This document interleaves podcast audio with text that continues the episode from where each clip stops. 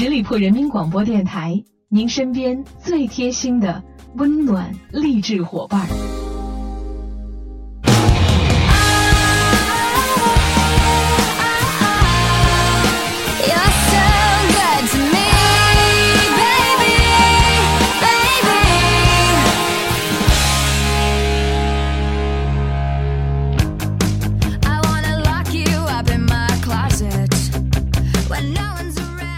亲爱的耳朵们，欢迎你们继续停留在十里铺人民广播电台的精彩节目。现在来到的是出发吧好奇心，我是你们的老朋友晶晶。秋天的气候呢，秋高气爽，显得比夏天多了几分凉爽的宜人。但是呢，干燥的气候引起有些朋友的上火症状，所以在这里我要建议大家在秋天里一定要多吃水果蔬菜了。说到这里，要先问大家一个问题：那我们每天蔬菜的摄入量是不是也有一个标准呢？血糖高应该怎样吃水果呢？对于这样的一些问题，你心里是不是已经有了答案呢？二零一六年中国慢性病大会日前也是在北京召开，会上呢，中华预防医学会健康传播分会、今日头条以及清华大学健康传播研究所联合发布了二零一六中国国民果蔬关注度大数据的一个调查报告。所以接下来的时间里，就让我们一起来看看我们生活当中应该关注的这样一些问题吧。首先来关注的第一个问题就是，其实我们每天果蔬的一个摄入量是有标准的。所以你达标了吗？中国疾病预防控制中心营养与健康所所长、中国营养学会副理事长丁刚强在会上对今日头条上五亿多的用户的果蔬关注大数据进行了解读。他表示呢，水果蔬菜与维护日常健康、预防慢性病息息相关，其中膳食纤维促进肠胃功能，有效预防结直肠癌。二零一六中国国民果蔬关注度大数据调查报告显示，今近十年间，中国人均果蔬摄入量仍然在减少。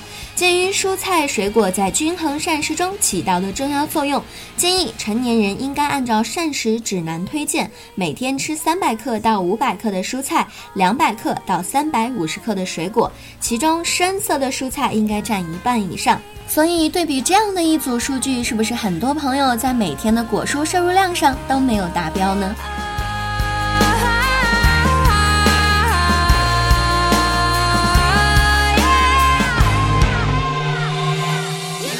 第二个要跟大家分享到的是，请朋友们重新定义自己的盘中餐，因为水果也可以进入正餐的行列了。尽管人们对果蔬的关注度日益的增多，但是实际生活当中，果蔬摄入不足仍然是一个老大难的问题。数据显示，中国人目前水果的日常摄取量仍然远远低于每天两百克到三百五十克的推荐标准，只达到了四十点七克。早在今年五月份发布的新版膳食指南的时候，除了传统的膳食宝塔之外，还专门推出过餐盘。餐盘中呢，蔬菜和水果就占了一半的左右，明确将水果列入盘中餐，不但打破了公众关于水果不应该在正餐中的传统观念，也可以看到官方对水果在日常均衡膳食中不可或缺的重要作用的一个强调。那水果呢，应该逐渐的进入到百姓的日常餐盘当中。事实上，在不少的国家，水果都是烹饪的重要食材。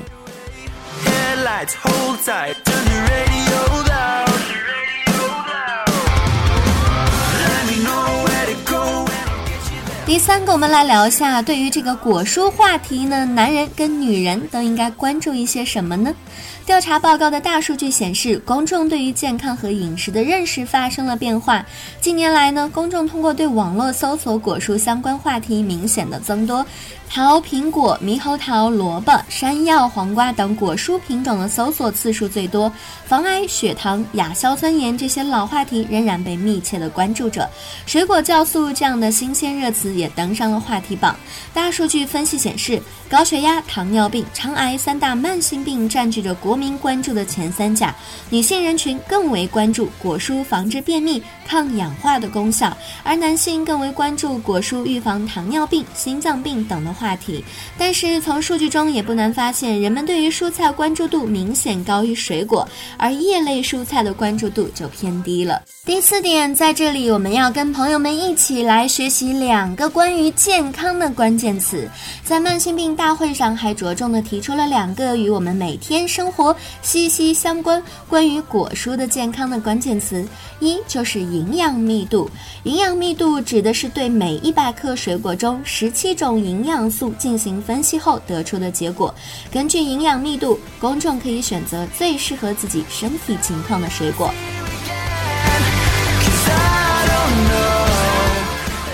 第二个关键词就是血糖生成指数，也就是俗称的 GI。那 GI 呢是表示某种食物升高血糖效应与标准食品升高血糖效应之比。今年新西兰首届果蔬与健康研讨会公布的相关研究显示，果蔬中含有丰富的可溶性膳食纤维，食用后会膨胀变粗，能够减缓食物中糖分的移动速度，控制糖分的吸收速度。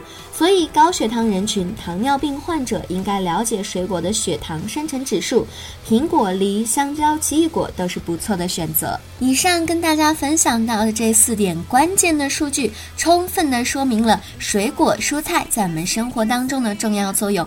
所以从现在开始，就让我们做一个不折不扣的果蔬达人吧。对于那些不爱吃水果蔬菜的朋友们，听到了以上这四点的分析，从今天开始也加入我们果蔬吃货的大军吧。毕竟对身体有益的。东西，我们当然是多多益善了。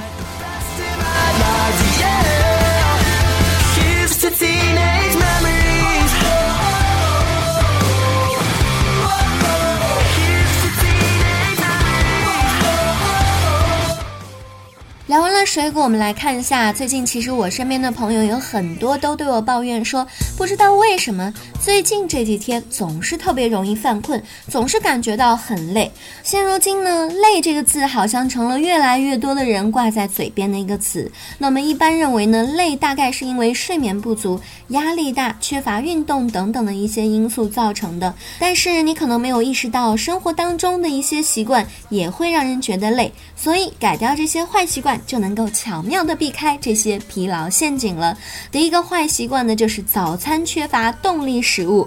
美国饮食协会杂志刊登的一项研究发现，饮食中碳水化合物低会令人感觉到疲惫，因此早餐的时候一定要吃够碳水化合物类的动力食物，比如说面包、馒头、燕麦等等的。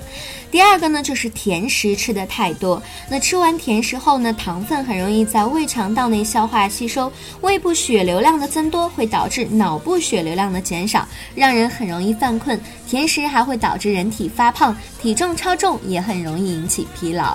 第三个呢，就是因为东西太杂乱了。美国的普林斯顿大学研究发现，杂乱的环境会给人压迫感，让大脑注意力无法集中，从而让人容易觉得疲惫。第四个坏习。习惯就是太依赖电子产品了。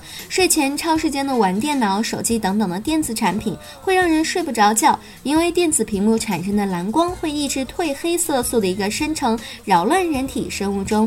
因此，睡觉前最好不要使用电子产品。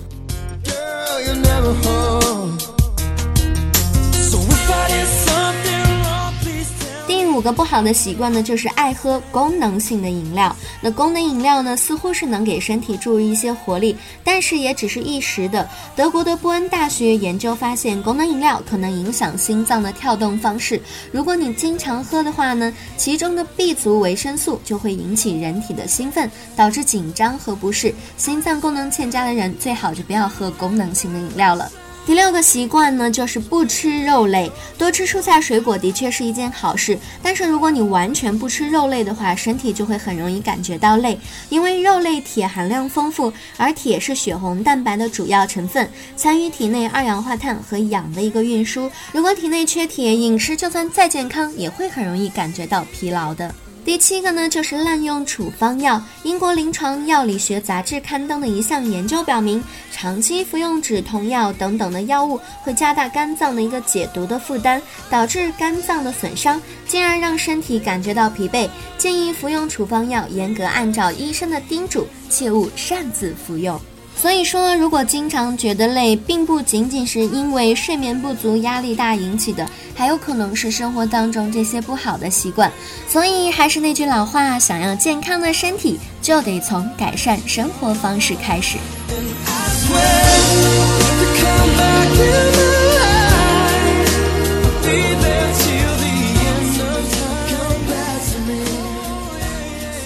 时间里，跟大家分享到的是一个跟健康有关系的问题。在秋天里面呢，很多朋友的咽喉都会感觉到不舒服，包括我本人也是这个样子的。最近总是感觉咽喉痒痒的，或者是有一点痛的感觉。那我们来看一下有什么办法可以帮助我们缓解这样的症状呢？第一个可以治疗秋季咽喉不舒服的灵丹妙药就是鸡汤。咽喉痛的时候喝鸡汤呢，是一个古老的养生方法。因为鸡汤有轻度的抗炎性，还可以通过限制咽喉部那些与黏膜接触的病毒，对缓解咽喉疼痛有所帮助。往鸡汤当中加入胡萝卜、玉米、芹菜等等的，不但营养价值高，还可以帮助提升你的自愈能力。第二个呢，我们可以来吃一些柠檬汁跟蜂蜜的混合物。柠檬汁和蜂蜜的混合物可以说是咽喉含片极好的一个替代品。那咽喉痛呢，主要是因为咽部发炎，这种混合物呢可以减少炎症，减轻咽部肿热的感觉。第三个非常管用的就是生姜和蜂蜜茶了。生姜辛辣，蜂蜜甜腻，能够缓解喉咙疼痛。这听起来似乎非常的不可思议，但是事实上，口含姜片可以缓解咽部发痒的症状，而喝蜂蜜茶时呢，蒸汽也会随之进入呼吸系统，这样可以温润黏膜，防止刺激咽部，减少咳嗽。第四个就是可以水煮胡萝卜，胡萝卜含有维生素 K、维生素 A、铁、钾等营养物质。胡萝卜呢可以说是人生病时的一个补救食品，但是它们应该煮沸或者是蒸熟后再吃，这样呢是因为生吃胡萝卜的话可能会加重咽喉的肿痛。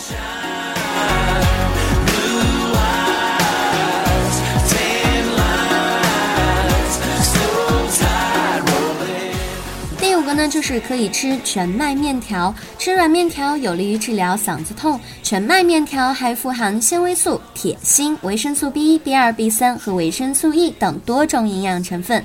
全麦面包等全谷物食物当中所含的锌对免疫系统十分的关键。